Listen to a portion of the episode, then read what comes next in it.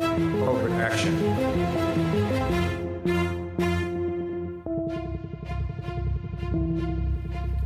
Welcome to Covert Action Bulletin, the official radio program and podcast of Covert Action Magazine, where we've been exposing the covert action of the U.S. government and plutocrats worldwide since 1978.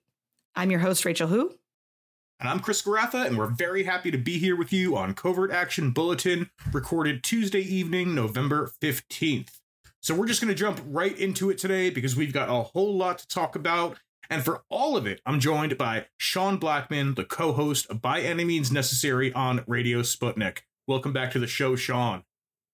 Uh, thanks for having me, Chris. Oh, thanks for being back. You know, I think you and uh, your co-host over there, Jacquie Luqman, were one of our some of our first guests on this podcast uh, when Rachel and I started doing it earlier this year. And, you know, I remember back to it was right after, of course, YouTube and so many other networks and platforms took down uh, RT and Sputnik from their, uh, you know, from their services. You couldn't get to any of your stuff on any of those platforms. I mean, just to start out, how things been going since then?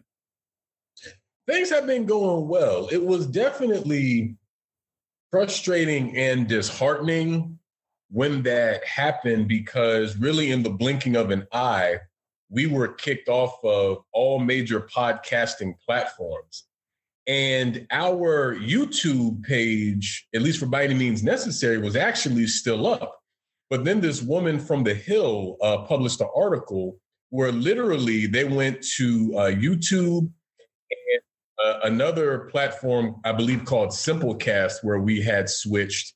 Um, and basically was like, hey, you know, you got these Russians on your platform. And so we got kicked off of there too. So now we're, um, you know, still up on the, the Sputnik site. We're broadcasting on Rumble and on Odysee. And honestly, what, what got us through that was the support of the listeners because, you know, our, our community our listenership. They found us. They they join us every day live on Rumble and stuff like that. So seeing that and seeing how strongly people felt about by any means necessary was very uh, uh, comforting in that time. You know, realizing just just what it meant to people, and people were saying, "Well, I, you know, I don't have access to my favorite uh, uh radio show and things like that." And so, you know, I think it just goes to show not only how important um, alternative uh, media is, I uh, uh, I think it also shows how these tech companies are, are, basically working in cahoots with the state to suppress political dissent. But see that that aspect of it doesn't come up because since Sputnik is Russian media, well, you know, we're supposedly the the propaganda, right? and so we're not we're not beholden to to any of that and so a- as frustrating as it has been um, uh, our community and our listeners have been our greatest strength and certainly uh, supporters and our regular guests like you chris who, who are a big part of our support as well well, you know, I don't say it just because I am on weekly, but folks can catch me uh, every Tuesday talking about tech on by any means necessary. But uh, honestly, check in every day. I try to listen uh, as much as I can when I'm at work to to keep up appreciate all the work that you and jacquie are doing and continuing to do to keep that show going and uh, keep things moving on but speaking of moving on i mean it's been a week but the midterms are kind of still happening it seems like there's a lot of races that are or a number of races that are not called yet they're very very close there's been some drama in arizona with kari lake um, something involving Liz Cheney at this point. I mean, it's getting a little wild on Twitter these days, you know, with this direct back and forth with these politicians. But, you know, I'm looking at just the results of these midterms. And even though, you know, the New York Times still has it up on their thing, right? They got 50 Democrats in the Senate versus 49 Republicans. And I, you know, I know we're going to talk about Georgia later on. You know, right now we've got 206 Democrats versus uh, 217 Republicans in the House Still, of course, a number of races to call for the House, but I was particularly interested to see the way some referendums went. Um, mm. There were a number of referendums in red states, especially talking about, uh, you know, the defending the right to abortion. Uh, there were, I think, five of them talking about Montana, Kentucky, uh, Michigan, uh, Vermont, and I believe it was California was the last one um, talking about defending the right to abortion. I mean, some of those, I mean, Kentucky, Vermont, or I'm sorry, Kentucky and Montana, those are very red states if you yeah. look at the traditional Democrat, Republican, left right narrative. Um, but also, there were ballot measures about, uh, you know, prohibiting uh, anti union right to work language in Illinois and a bunch of other stuff. And if we look at the demographics, it was Gen Z that really pulled out for this. I mean, That's right. Gen Z came out, and I was thinking a lot today about the lifetime that Gen Z has had. For some folks, this is their first time even voting. Maybe they voted in 2020, but some of them are so young that this is their first vote ever. They were born, you know, 9 11 might be the first thing they remember or the aftermath. So they got the Iraq War, Afghanistan War, financial crisis, I mean, Trump, COVID, all of that. And they're coming out in mass and saying, Yes, I live in Montana. I live in Kentucky. I live in Vermont. It doesn't matter. I believe in the right to choose. I believe in the right to a union, whatever it is. I mean, how, how are you seeing all that? Yeah, well, I thought I thought it was noteworthy when we saw how much how young people turned out to uh, uh, support these referendums and and to get them passed. And when I thought about it, I thought about if we go back to two years ago, in 2020 during the uh, George Floyd rebellions here in the US, uh, at least in my experience, it was largely a lot of Gen Z people, a lot of young people who were out in the streets, who were helping to, to lead this, this struggle, and who, who were uh, uh, really help sort of uh, spurring on this rebellion against racism. And it was a similar thing in the struggle for uh, uh, abortion rights. You also saw was young people, young women, young LGBTQ folks out in the street uh, demanding this. And so I really feel like it's that generation who really turned out and sort of organized themselves to support these things, which I think says two things. And actually, the way I feel about these referendums and how they played out is how I feel about the midterms in general. And that's number one, that this, this aggressive, reactionary, racist, bigoted, right wing assault on uh, basic democratic rights has been rejected, not only by Gen Z, but by the American electorate. But now, when you consider that the Democratic Party has refused to codify um, uh, uh, abortion into law, even when they have the power and leverage to do so. A similar deal with with the right to work, not fighting on labor issues and stuff like that. what it tells me is that the electorate is more progressive than the political mainstream that, of course, is under control by these two wings of the ruling class the Democrats and the Republicans. And I agree with you, Chris, that what these young people have seen in their lifetime, on top of the fact that they were basically born with um, a world of information at their fingertips through technology and through uh, uh, the internet, I think has a, a big impact on their politics and, and how they operate politically. And so I actually, and, and as organizers and as movement people, I think we should we should take note of that. And I remember even earlier this year, I saw that there was a report from uh, Purdue University that said that in the first three months of this year, uh, Gen Z adults were food insecure, one in three of them in the first part of this year. And this generation, these were some of the people that were hardest hit by the pandemic because they were laid off. Some of them had to leave school, so they didn't have access to those food services. So we're talking about a generation of young people that has really been through a lot. They've seen a lot. They're not just sitting around making TikToks all day, like like people uh, tend to think. This is a sharp and very aware generation of people that know what's going on, and I think that um, what we've seen in the results and how they turned out in the midterms, I think, is an indication of that. Yeah, and let's just look at some of the the definitions, right? Because I think there's a lot of confusion. People are like, "Oh, millennial, Gen Z." I mean, I'm getting to 40 years old. I'm a millennial. I mean, it's you yeah. know, you wouldn't even th- like millennials are solid adults now, but so are some of the older members of Gen Z. This is folks who were born in the mid to late 90s until the early 2010s. Um, mm-hmm. And so, you know, again, all of the things that they have seen, whether, you know, the, the fallout of 9 11 or 9 11 itself, again, the Iraq, Afghanistan wars, Libya, Syria, um, just the entire global capitalist instability from the 2008 crash and so much. I am not surprised in any way that you know they are struggling and that they are also you know struggling yes to to to feed themselves to get an education but also struggling as in fighting back right? Yeah. the one struggle begets the other. And i think that's how we we need to be looking at this. But it wasn't just young people right? We can't just say mm-hmm. well there's a problem with the older generations. Oh you know okay boomer kind of thing right? I think that is also something that we need to be avoiding um, and you know, there's a lot of discussion um, in various circles about, oh, did this, you know, did this uh, group of people come out for that candidate? Did that group of people come out for this candidate? To me, it feels, I mean, interesting to know on a large scale, on a macro scale, who is voting for who, but also seems extremely divisive to me. You know, in a hmm. sense of, you know, you can't break down unless you look at really a class position not just education, race, gender, but you have to look at a class position too.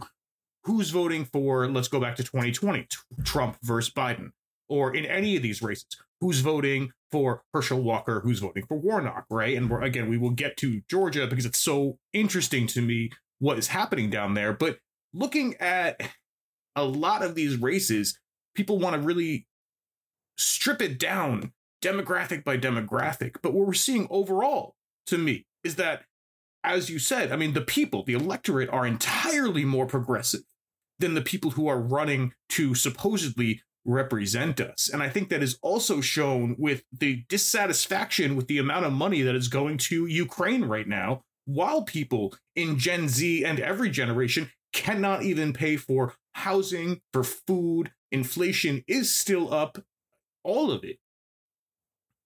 Yeah, definitely. And, and I think the, the, the class um, aspect of it is is so important, and particularly when we see once again that the Democrats patently refuse to push and really fight for um, a, a working class program, or rather, a program that will be beneficial to the masses of poor, working, and uh, uh, oppressed people in this country.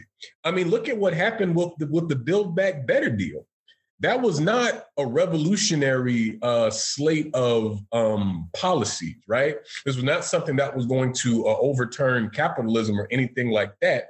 Yet, and still, it was broadly popular amongst people in the United States. Now, why did it fail? Because of efforts of the Republicans? No, it was because of the right wing of the Democrat Party, the so called moderates. But when when we understand that the uh, uh, the Democrats themselves are not a left party; they're a center right party. Well, then we see that a moderate is nothing but a right winger. And so we're talking about the Joe Manchins and the Kyrsten Sinemas of the world, who are just two, who are just two uh, of this wing. They get allowed the spotlight, but it wasn't just them. And so, what did Joe Biden and the Democratic Party establishment do? Did they condemn the so called uh, uh, moderates? Did they uh, uh, try to uh, impact them politically or try to, you know, apply any kind of pressure to try to get it passed? No, they capitulated. They do what they always do. They they capitulated to the right wing of their own party, and then finally, um, Joe Manchin went on Fox News of all places to say that he was not going to vote on uh, uh, Build Back Better. He would not support Build Back Better, no matter how much they uh, uh cut it back. So just humiliating uh, Joe Biden and the Democratic Party leadership, and they just let it slide like it's cool. And so when we see this response from a poor and working people in this country in terms of what they support at the ballot box, I think what we're seeing is a deepening conscience about uh, uh, their material conditions, which is easy to see if they just take a look around.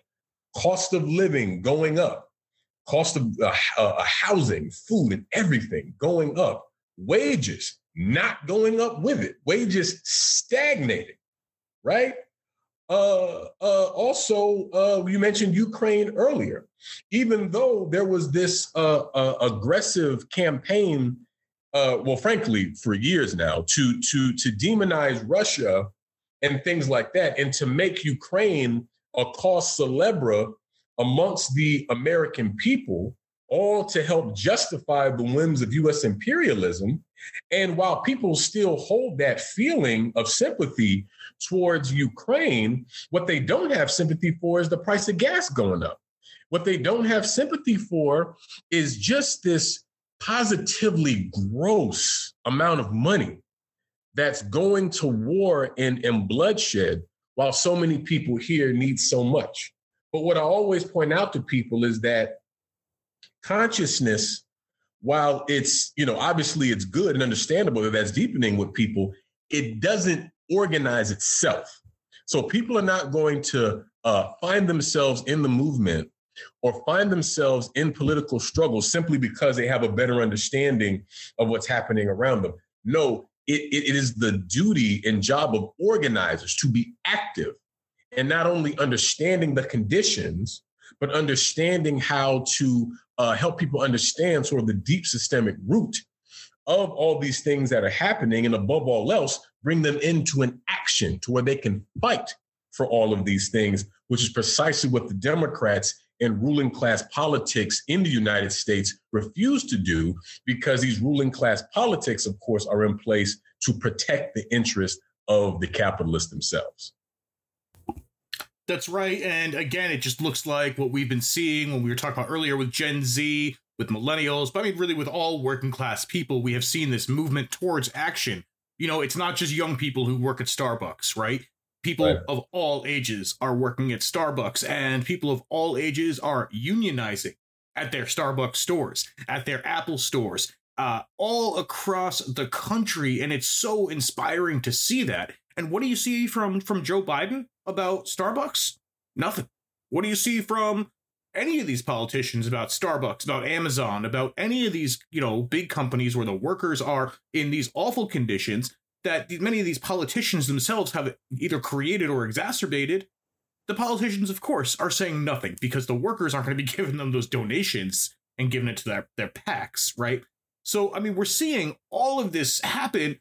And at the same time, so we've seen a big shift in a sense in consciousness and it played out in a certain way in these elections. But the reality is, uh, I mean, the New York Times has this headline that I don't know. It's like kind of ironic. I, it's I don't know if it's still up there, but I looked it up earlier. It says, "With Republicans close to House majority, next Congress will be divided." I mean, no kidding. No kidding. It's really close. Like, yes, Congress is divided. It's uh, almost evenly split. Um, and again, we still have some races that have not been called, but so we didn't see the blue wave. We also didn't see the red wave, right? It was going to be, you know, Roevember, but on the other side, it was going to be, uh, you know, MAGA Vember or something like that. I'm pretty sure I saw that on Truth Social at some point.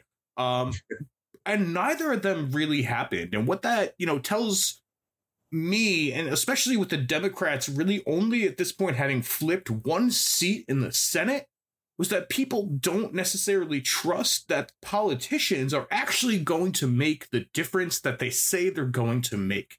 That people are really realizing the lesson that, yeah, we get to vote every two or four years, and there can be some important things that come out of those elections. But ultimately, the Democratic Party, the Republican Party, in their majorities, represent two sides of the same coin and they have extremes, uh, certainly, especially on the Republican Party and the far right. But when it comes down to you know controlling a Congress, I think there were some races I think that were interesting where you know big Trump supporters were defeated, but there were other races where they where they won. And so I think we we can't necessarily say that in terms of the candidates themselves there was that shift, but to me that's a result of who the candidates are uh, and it's a completely unjust election system. Just to try to have to get on a ballot, you need a huge operation.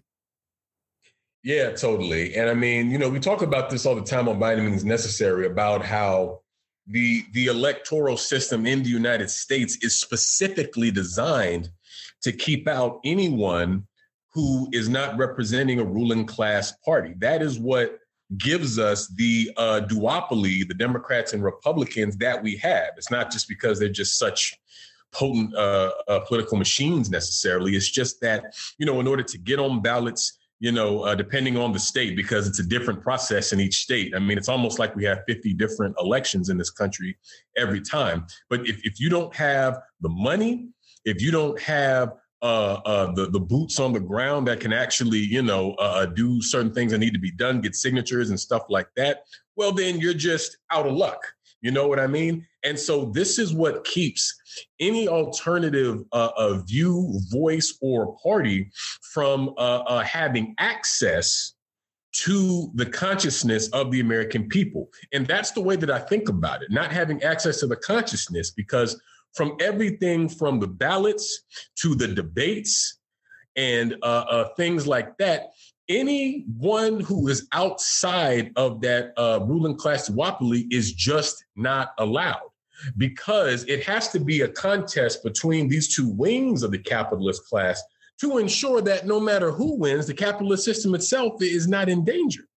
And that's ultimately what all of this is about. And what's been really interesting to me, Chris, about this, I have to say, is we're seeing more now Republicans publicly talking about uh, 2024 and how Trump may be harmful to them. Now, the first person, the first prominent Republican that I saw do this was Paul Ryan. And I mean, he really went in on Trump. He was straight up like, if we nominate Trump in 2024, we will lose. He said Trump hurt us in these uh, uh, elections and talking about how some Trump candidates simply didn't do well. And this is happening at the same time that we're seeing an ascendant Ron DeSantis, who, you know, uh, won his reelection in my home state of Florida, which, you know, was completely unsurprising for me. And not long, not that long before uh, Paul Ryan's uh, comments, Donald Trump was uh, giving some commentary to Fox News saying uh, about how Ron DeSantis shouldn't win. So I, I feel like there really may be some smoke in the city uh, with the Republicans as we move towards 2024. And then on the flip side of things, when we talk about the Democrats. We saw Joe Biden and the, the, the, the establishment leadership basically celebrating the fact that they didn't get completely slaughtered. And so, even though they still very well could lose the House, since it wasn't a complete sweep, they're counting it as a W. That's how low the bar is, right? And if that's how low the bar is, then we know that the interest of poor working and oppressed people in the United States are beneath even where that bar is. And so that's why it's so important that we really work to develop and build a mass working class people's movement across lines of division that will really fight for all of these things that we need so badly because this same ruling class duopoly refuses to do so.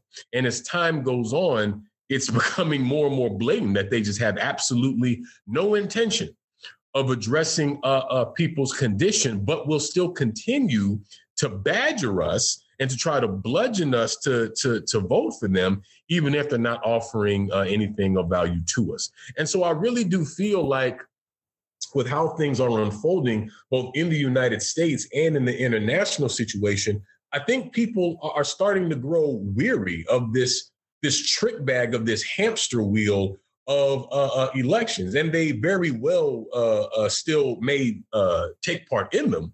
They still may, you know, go and vote.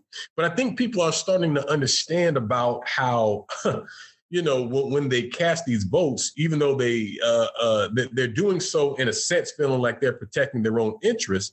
But I think at a certain level, people are understanding that you know a Democrat getting in office is a victory for that Democrat, but it's not necessarily a victory for those of us out here who continue to be in need and continue to have those needs ignored. Mm for sure. I mean, I, I started. I was getting a lot of texts this this time around, more than I've ever gotten from candidates on I don't know how, but I got on the Democrats, the Republicans, and a whole bunch of like libertarian and independent lists. I don't know how that happened this year, but that was it was wild. But as soon as election day ended, all the Democrat numbers that had been messaging me started saying, "Oh, will you help us door knock or phone call or donate for Warnock?" I mean, they immediately turned around and said, "Everything's about Georgia now. If we don't win Georgia, then it's all over. It's the end of the world. I'm looking at this and I I don't know right, I'm not a expert on Georgia politics, but I'm not sure how it is that this race ended up as close as it was. I mean, I, I, I guess we shouldn't be surprised about anything anymore in politics, especially in electoral politics at this point. But I don't understand how, is this how is this race as close as it was? We are now just a couple weeks away, I think 3 weeks away now from a runoff election that's going to be happening uh, in Georgia on December 6th. Uh, and it is all get out the vote and raise money now, it, not just in Georgia, but again, across the country. I'm just getting emails as we're sitting here from various lists I'm on saying, Will you help donate to to win Georgia for the Democrats? And how, how did we get to this point? What's your what's your thoughts on that? Chris, I am so fascinated by this Georgia race because Raphael Warnock, in the context of US politics, is eminently legitimate. Uh, he was the pastor of Ebenezer Baptist Church in Atlanta.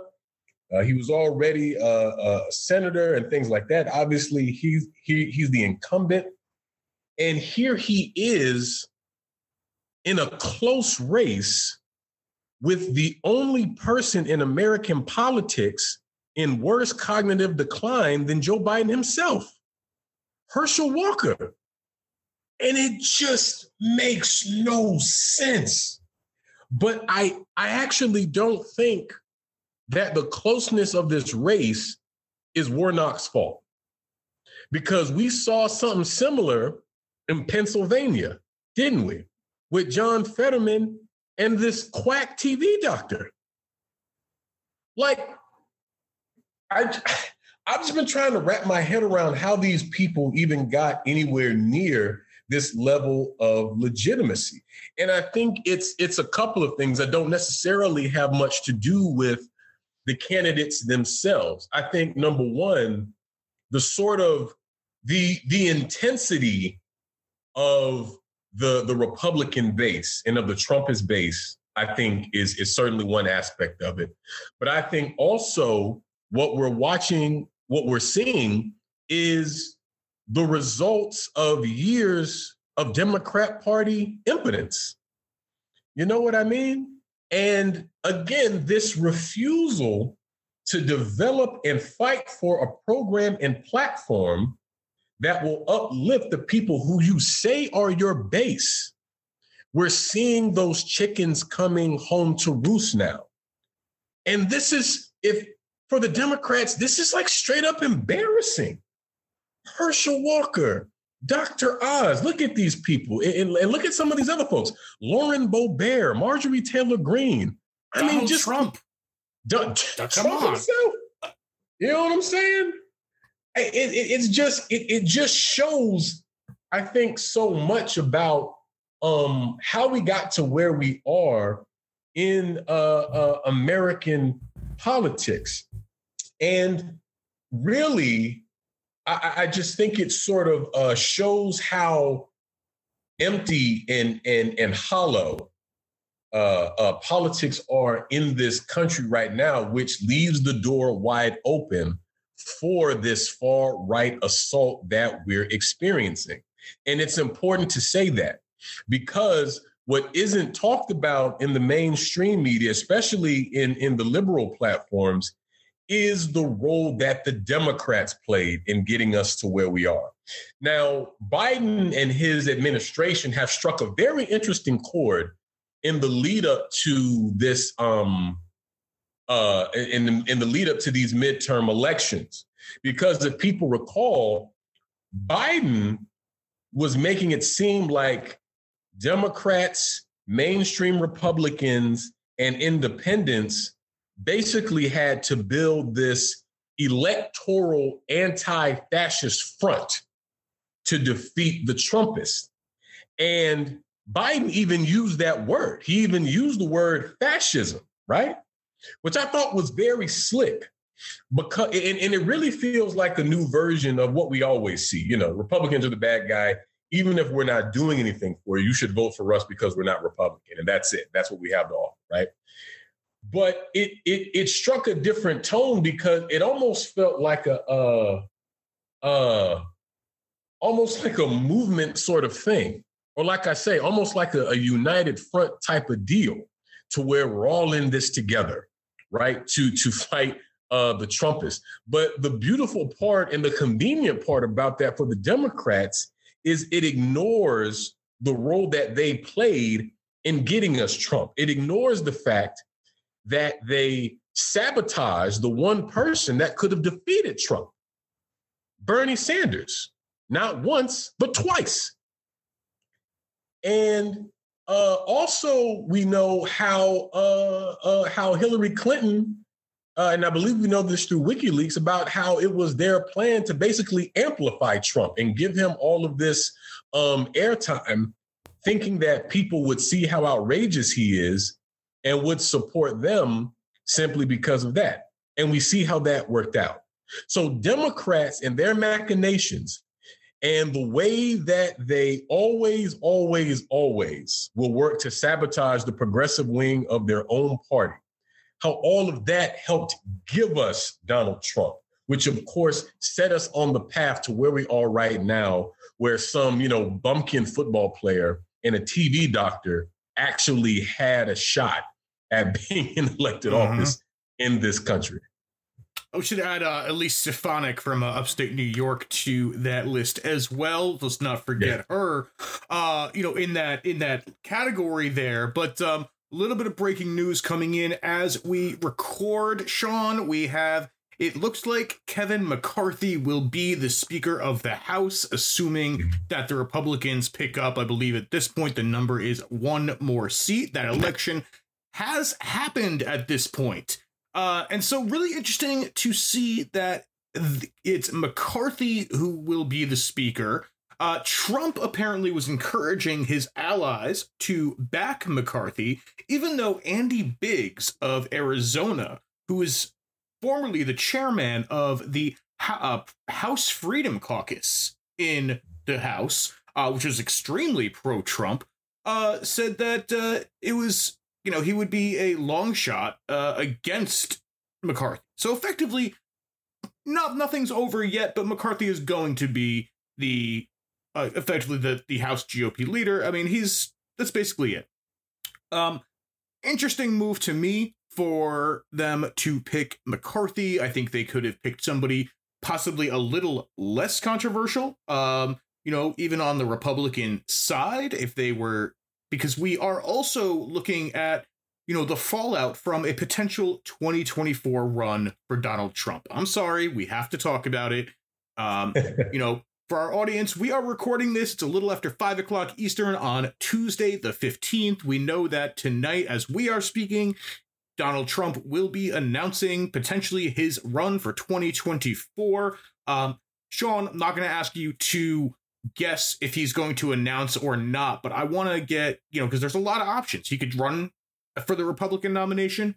He could uh, run as an independent, uh, which I think would be politically just the end of him. Uh, absolutely. Um, although if January 6th wasn't the end of him, then I don't know what, I guess, what could be. But right. he could run as an independent. He could run as a, a Republican. Either way, if he does decide to run, what's what is your thought on what the next two years looks like then, leading up to November 2024? And I'm not just talking about in the ballot box, because what we saw before 2016 and before 2020, especially, were militarized right wing fascist movements emboldened by people like Trump, like Andy Biggs, like Kevin McCarthy, uh, and all of them you know, out in the streets, harassing people, beating people, intimidating people, um, you know, doing all sorts of, of, of damage just to our, our world.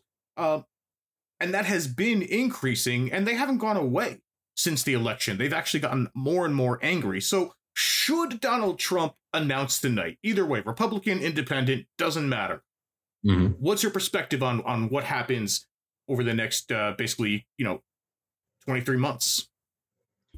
Well, first of all, I got to say because you, you mentioned, you know, you like like the idea of Trump running as an independent. It's so funny you say that because I was just earlier this week. I was thinking, and maybe this is just the, the that little bit of chaos agent that maybe we all have in us, and just how I would love to see Trump try to uh, run as some uh, like an independent, like insurgent conservative party, like an America First Party or a Patriot Party or something like that.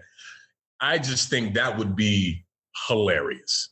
Now, if he wins, maybe be less funny, but you know, but but either way, the, the these next two years and what that would look like if Trump announces, I think there would be a feeling amongst people in the country that uh, the political crisis in the United States would deepen in a number of, of ways because I feel like uh, I feel like the average American in a lot of ways kind of feels that we're in crisis, not just in the US, but in terms of climate change, which is an existential threat to the earth uh, itself. I think a lot of people are feeling this kind of impending doom about things in general that is spurred on by uh, these corporate media platforms that often um, that can accurately sort of describe how bad something is, but never really offer solutions, which you know just leaves people in a state of despair. And so, like with anything, I think about this from the standpoint of an organizer and as a movement person. And I think about that period after Donald Trump won the presidency. And I'm sure you remember that uh, too, Chris, and about how there was just this uh, uh, upsurge in in political activity because people were so um, galled by the idea of having Trump as a president. You know, I've you know I've been in meetings, um, you know, organizations like the Answer Coalition here in D.C. And man, those meetings, I mean, people were hanging from the rafters. People were packed into these meetings because they wanted to do something about Trump.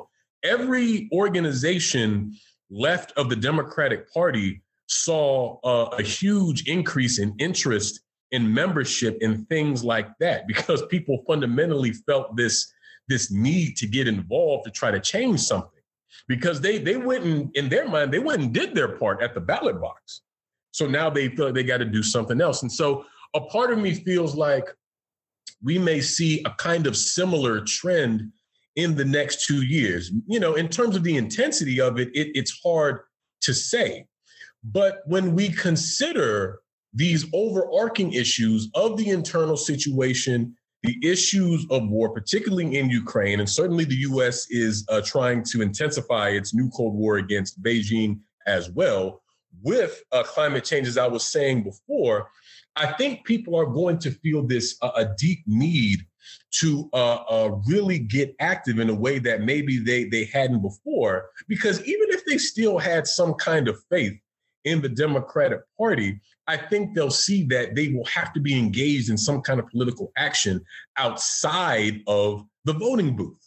And so that's where we come in as organizers. When we understand this and see this happening, we have to be able to uh, capture that energy and direct it in a, a, a focused path that is going to bring about the change we want to see in the US. And and you know, I've been reading this book that was just released called uh, Socialist Reconstruction in the United States.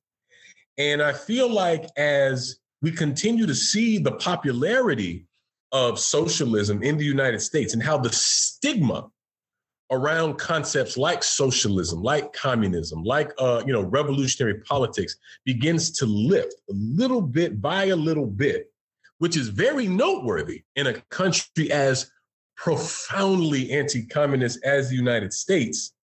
I think we'll be seeing more and more people address themselves to the question of capitalism itself, how it operates, and how it plays a direct role in the suffering oppression and exploitation of people, not just in this country, but around the world. And then I think we'll really see an effort in an instance where people are asking themselves, well, clearly this system and this society is not serving us and indeed is designed to go against our interests. Therefore, we need to build a new society with a new system where people's needs are the core priority instead of the protection of profits, which is what we live under right now. So I'm not predicting a revolutionary crisis here in the United States. That's not something that any serious person uh, would or could do, really.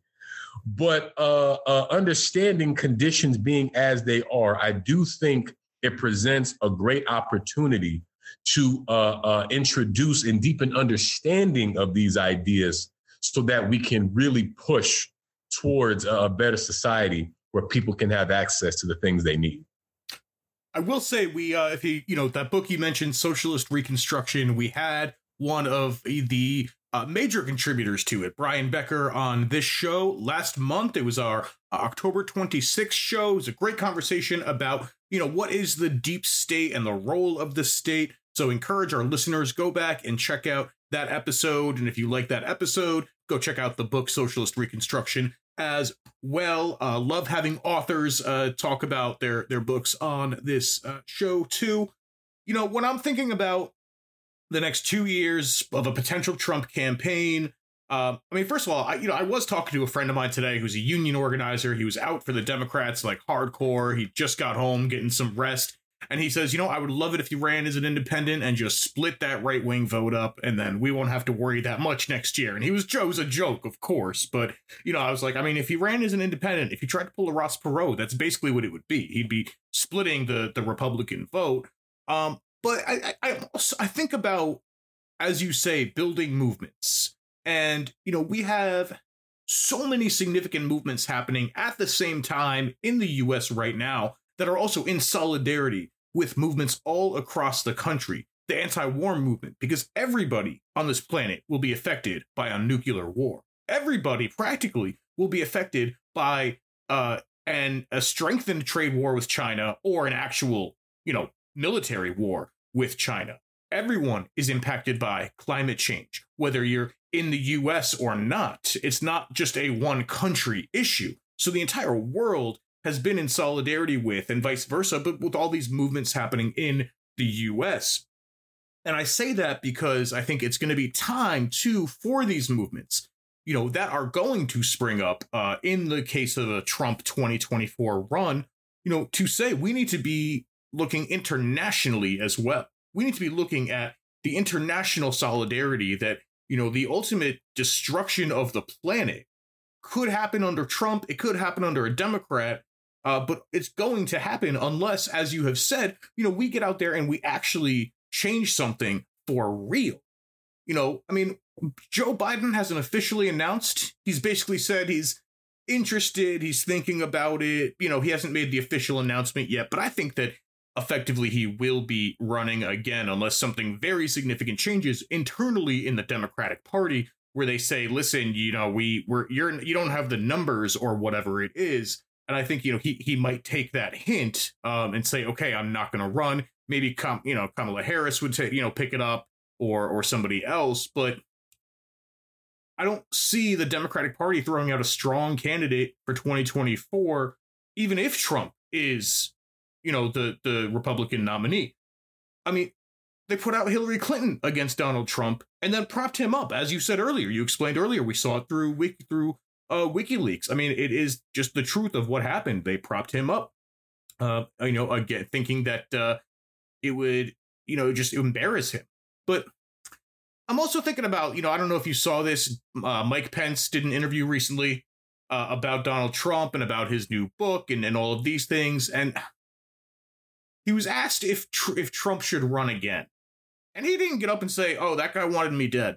That guy was encouraging a mob to go kill me. He said, I think we'll have better choices in the future. And it just shows to me the absolute bankruptcy. I mean, forget, you know, your positions on any issue or another issue. It's the absolute bankruptcy of a system that allows people to be politicians over everything else, that they are so separated from the day-to-day lives of their people of the people that they're supposed to be representing that in fact they can just be like yeah well, well we'll have better choices in the future. I don't want to rock the boat too much because maybe i'm going to be running for president because there is a chance that mike pence could also announce which you know also i mean i think would also be a horrible presidency. I mean the man believes in gay conversion therapy. That would be you know a really extreme you know awful presidency but so I do want to ask you, while we're on that theme too, just of, of general, you know, democracy, the Supreme Court's going to take up this case of Harper v. Moore, talks about this uh, independent legislate legislature thing, where can the state legislature just decide it doesn't like the results of a, of, a, of an election and just throw it out and say, here, we're going to send our own, you know, slate of electors to Congress, which is something that, you know, Trump was really pushing uh, during the 2020 crisis. Um, well, I mean, I think it's it's really symbolic in a sense, or really representative of the general crisis of democracy that we're seeing. I mean, certainly under Trump, you know, with January 6th and all of that, but, you know, you were talking about it earlier, how it's so hard just to get on a ballot. People have no faith in democratic institutions anymore. Uh, and I say, you know, small d democratic, just, you know, elections, things like that. Um, even the turnout this time around was not as big as some, you know, people predicted it would be. But you know, so these movements that you're talking about are going to be, I think, a crucial part of that re upping of a real movement for democracy uh you know in the United States right? When we when we look at what we're facing in terms of Harper v. Moore and other you know things that the Supreme Court is going to hear when we look at you know these challenges to uh, people's right to just cast a ballot um you know I think people lose faith in the idea of democracy uh, or our our uh, ability to maintain that democracy.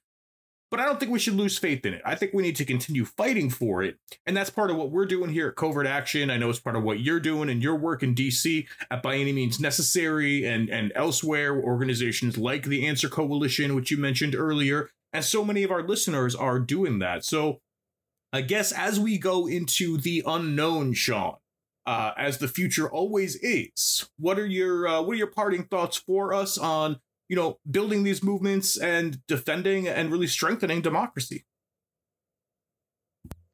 Yeah, and, and first I want to say on the point of uh, of Moore v. Harper, this is directly connected to what I was saying earlier about how the right wing program was rejected by the U.S. electorate, right?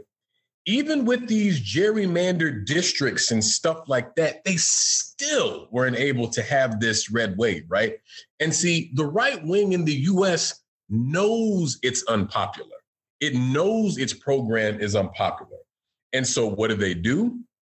They're going after the entire concept of one person, one vote the fundamental uh, uh, ideology, at least what we're told in terms of how uh, voting works in the U.S. I mean, we know that it, it's you know not quite that, but uh, uh, in terms of how people think of it, they're going directly after it, and that's what Moore v. Harper is about. Since they know that um, they won't be able to push their program with things as is, well, then they'll just create a situation where they can just basically reject any uh, uh, decision or election outcome that they don't like.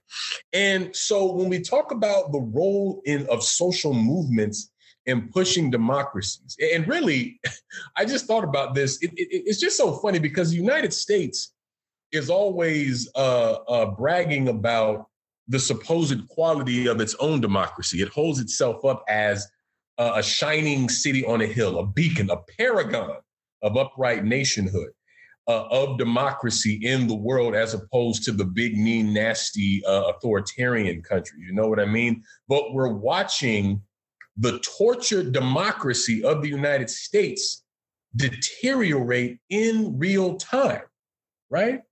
And so that is where the social movements come in, understanding that the system as constructed is not for them and it is not built for their benefit. I'm of the opinion, precisely because of what you mentioned a moment ago about the potential of nuclear war uh, uh, with the US and Russia or the US and China, I am of the opinion that the ruling class, the capitalists, are absolutely 100% willing to push us into nuclear oblivion just to be able to hold on to power for that much longer. That's the lunacy of uh, the capitalist class and of this system itself. They're willing to blow up a planet that they live on, right? And so I actually, I truly believe that the people's movement is humanity's last hope.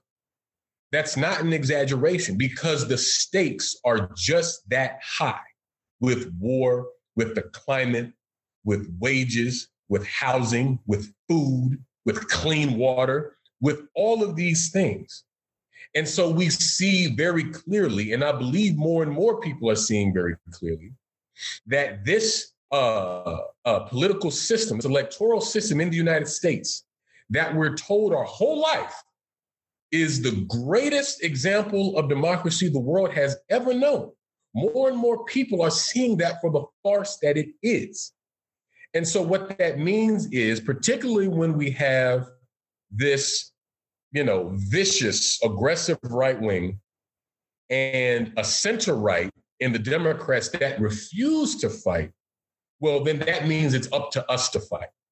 If we want to snatch humanity back from the brink of oblivion, if we want to create a system that is based on fulfilling people's needs, if we want to enjoy fraternal relations and friendship with other countries instead of uh, uh, bludgeoning them and uh, uh, using the dollar and military and economic and political might to bludgeon people into submission.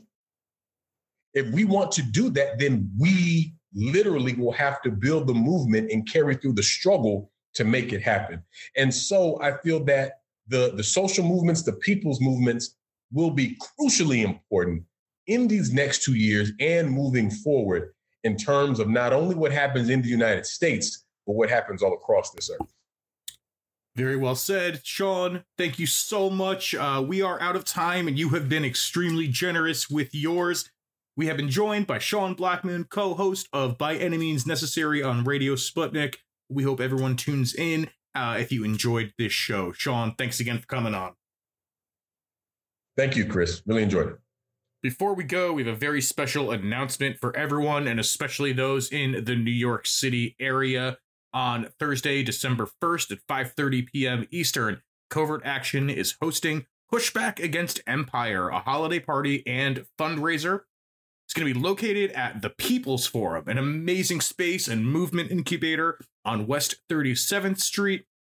Some of our speakers will include Ben Norton, Katie Halper, Steven Donziger, Gloria La Riva, John Kiriakou, Eva Bartlett, Ray McGovern, Ashley Gajovic, Randy Credico, John Parker, Jeremy Kuzmarov, and many more. Rachel and I will both also be there. If you want to get more information, go to covertactionmagazine.com and just click the graphic that says Pushback Against Empire to get more information as well as your ticket and to RSVP also, to watch online, that information is coming soon. So, again, go to covertactionmagazine.com, click on the graphic for pushback against Empire. You're listening to Covert Action Bulletin, the official show and podcast of Covert Action Magazine, where we've been exposing the covert action of the U.S. government and plutocrats worldwide since 1978. And before we go, I do want to remind folks that if you like what you heard today and you want to support independent journalism, because voices like these are so important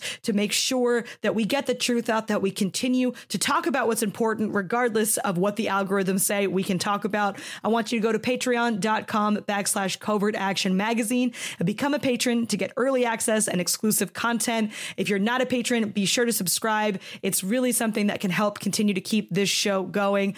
But either way, we are out of all out of time for today. Thanks for listening to Covert Action Bulletin. Covert Action.